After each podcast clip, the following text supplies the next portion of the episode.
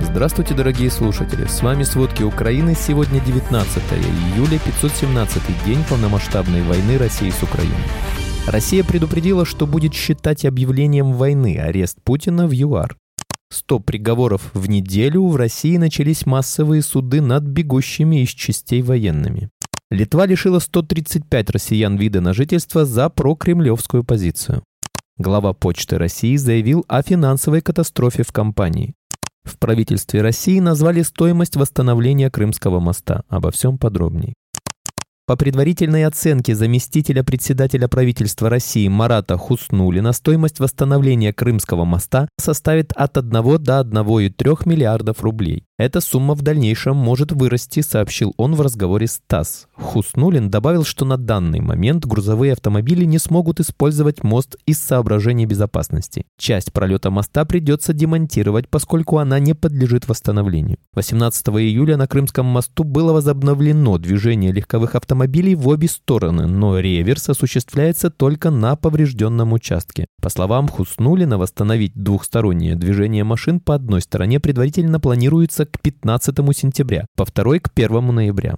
100 приговоров в неделю в России начались массовые суды над бегущими из частей военными. С начала года военные суды рассмотрели рекордное количество уголовных дел, связанных с самовольным оставлением военной службы. Статья 337 Уголовного кодекса. По данным медиазоны, за первую половину текущего года было зарегистрировано 2076 дел. Это вдвое больше, чем за весь предыдущий год и втрое больше, чем за довоенный 2021 год. Отмечается, что среди подсудимых много мобилизованных. К июню выносилось по 100 приговоров в неделю по этой статье. Журналисты отмечают, что большинство осужденных получают условные наказания 59% контрактников и 56% мобилизованных. Мобилизованные чаще получают реальные сроки, чем контрактники. В это время военные странения не получают выплат. В Чите зампред генпрокурора России Дмитрий Чернышенко провел прием военнослужащих в военном госпитале Минобороны. Военные жаловались на отсутствие выплат и обещанных льгот для их семей.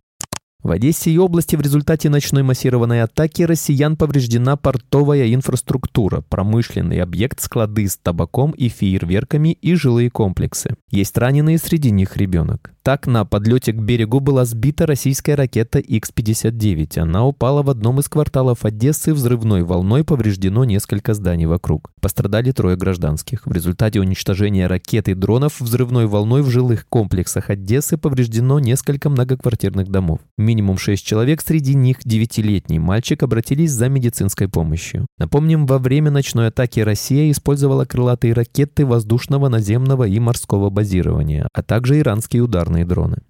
В Николаевской области этой ночью под обстрел россиян попала рекреационная инфраструктура Коблева. Пострадали два человека. Подробности атаки рассказал глава военной администрации области Виталий Ким.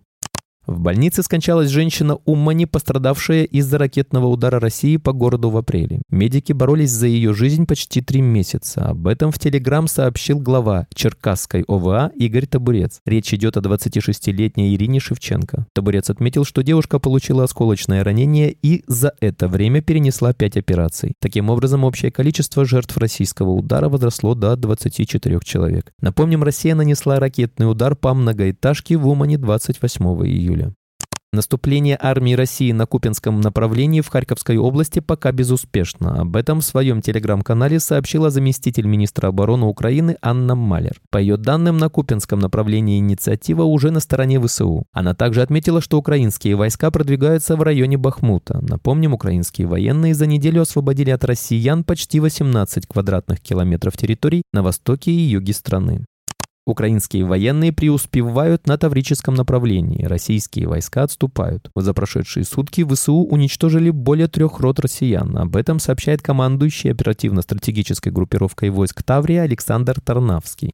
Европейский Союз планирует создать специальный фонд для поддержки вооруженных сил Украины в течение следующих четырех лет. Объем фонда составит до 20 миллиардов евро. Об этом сообщает политика со ссылкой на пять дипломатов, знакомых с планом. По словам собеседников издания, предложение не предполагает прямых платежей Украине. Вместо этого ЕС поможет странам покрыть расходы на закупку и передачу вооружения и боеприпасов Украине, а также на обучение военных. Это будет серьезным обязательством для ЕС. Потенциальный Тотальный объем фонда в пять раз превышает сумму в 4 миллиарда евро, которые блок до этого выделил на военную помощь Украине. Верховный представитель ЕС по вопросам внешней политики Жозеп Барель намекал на эту идею на саммите в июне. До сих пор Евросоюз сталкивался с трудностями, пытаясь одобрить дополнительные средства для оборонного фонда для Украины из-за политических споров и позиции Венгрии. Кировском районе временно оккупированного Крыма произошел пожар на полигоне, горит и детонирует склад боеприпасов. Об этом сообщил глава оккупационной администрации Сергей Аксенов. По его словам, из зоны, прилегающей к полигону, планируется временная эвакуация жителей четырех населенных пунктов. Это больше двух тысяч человек. Кроме того, из-за пожара на полигоне перекрыта трасса Таврида. Причину пожара Аксенов не уточнил. Во время на оккупированном Крыму в Севастополе прозвучала серия взрывов в районе Казачьей бухты в ночь на 19 июля. Они могут быть связаны с сегодняшней российской ракетной атакой по южным городам Украины. Об этом сообщает телеграм-канал «Крымский ветер». Известно, что в сети появилось видео, как из Казачьей бухты совершали запуски ракеты «Оникс». Две, потом еще две, а потом четыре. Через некоторое время была вторая серия залпов. Во вторник вечером 18 июля российские войска нанесли удар по селу Желанное 1 Покровского района Донецкой области, в результате чего ранения получили пять человек, среди которых двое детей. Об этом Донецкая областная прокуратура сообщает в соцсетях. Под огонь попали двое мальчиков в возрасте 1 и 13 лет. Во время обстрела дети играли во дворе частного домовладения. Кроме того, получили ранения еще три человека, две женщины и мужчина в возрасте от 34 до 62 лет. В настоящее время всем пострадавшим оказывается медицинская помощь. Во вторник, 18 июля, российская армия обстреляла поселок Двуречное в Харьковской области. О последствиях удара по населенному пункту рассказали в ОВА. По данным местных властей, в результате обстрела погиб 72-летний мужчина. Еще одна жительница Двуречной, 65-летняя женщина, получила осколочное ранение шеи и грудной клетки. Евросоюз стремится транспортировать больше украинского зерна автомобильным и железнодорожным транспортом, чтобы компенсировать выход России из Черноморской зерновой инициативы. Об этом сообщает агентство Reuters, цитируя слова лидеров и официальных лиц ЕС. Как отмечает издание, во вторник 18 июля Россия нанесла удар по украинским зерновым портам на следующий же день после того, как Москва вышла из соглашения, позволявшего безопасно экспортировать украинское зерно. Блок поддерживает Турцию и ООН в усилиях, направленных на то, чтобы вернуть Россию к выполнению соглашения. В то же время премьер-министр Ирландии Лео Варадкар заявил, что блок также ответит расширением наземных маршрутов экспорта украинского зерна из-за полос солидарности или автомобильных и железнодорожных сообщений через соседей Украины из ЕС, а также через Молдову. Напомним, в воскресенье 17 июля в Кремле официально заявили, что отказываются продлевать зерновое соглашение.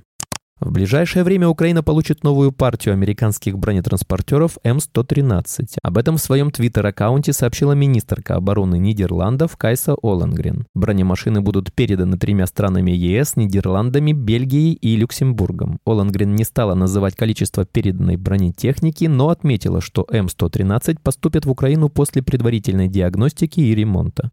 Правительство США в ближайшее время объявит о выделении нового пакета военной помощи Украине. Об этом сообщает Reuters со ссылкой на высокопоставленные источники в Вашингтоне. Американские власти предоставят Украине вооружение на сумму 1,3 миллиарда долларов. В пакет помощи войдут средства противовоздушной обороны, беспилотные летательные аппараты и средства для борьбы с ними. Напомним, несколько дней назад Украина начала получать от США кассетные боеприпасы.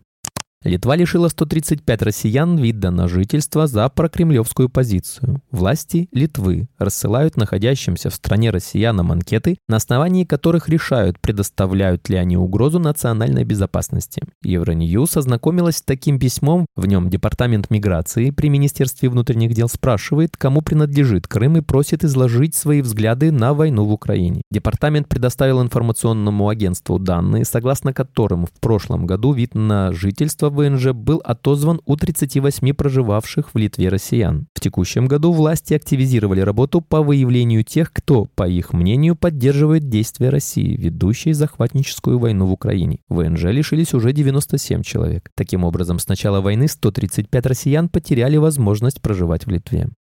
Россия пригрозила Южноафриканской республике войной в случае ареста президента Владимира Путина по ордеру Международного уголовного суда на саммите БРИКС, заявил президент ЮАР Сирил Рамафос в письменных показаниях под присягой, пишет Блумберг. У ЮАР есть очевидные проблемы с выполнением просьбы об аресте и выдаче Путина. Россия ясно дала понять, что арест ее президента будет объявлением войны, сказал он. Рамафоса отметил, что ЮАР не может вести войну с Россией и не желает этого делать, риск вступления в конфликт несовместим с конституцией страны. Он напомнил, что по закону руководство обязано защитить национальный суверенитет и обеспечивать мир и безопасность в республике. Рамафоса также подчеркнул, что арест Путина подорвал бы возглавляемую ЮАР-миссию по завершению войны в Украине и исключил бы любое мирное решение. Очень мало россиян африканского происхождения. Путину предложили заселить Россию беженцами из Африки на фоне катастрофы с рождаемостью. На излюбленной Владимиром Путиным дискуссионной площадке «Валдайский клуб» ведущий научный сотрудник Института народохозяйственного прогнозирования РАН Дмитрий Полетаев предложил адаптировать законодательство к массовому приему беженцев из Африки. У нас есть очень мало россиян африканского происхождения. Африканская диаспора в России составляет лишь порядка 40 тысяч человек. Мы можем прогнозировать, что количество африканских мигрантов будет увеличиваться. Предложение эксперта РАН прозвучало на фоне катастрофы с рождаемостью. Росстат зафиксировал падение рождаемости в России до нового минимума с 1999 года. Глава Почты России заявил о финансовой катастрофе в компании. Прошедший 2022 год стал катастрофическим для Почты России, заявил гендиректор компании Михаил Волков на заседании Комитета Совета Федерации по экономической политике. Госкорпорация, которая на 100% принадлежит Росимуществу и является вторым крупнейшим работодателем в стране после РЖД, получила рекордный убыток в размере 30 миллиардов рублей, который в первом квартале 2023 года увеличился еще на 5 миллиардов миллиардов. Накопленный долг Почты России достиг 133 миллиарда рублей, и большая часть этой суммы не имеет источников возврата и погашения, пожаловался Волков. Почта лишилась значительной части доходов из-за потери трансграничной торговли и почтового сообщения с рядом стран. Чтобы спасти почту, где заняты более 300 тысяч россиян, власти рассматривают возможность введения налога на онлайн-торговлю 0,5% от оборота крупных маркетплейсов планируется направить на поддержку убыточных почтовых отделений, где летом началась волна вынужденных увольнений и снижения зарплат.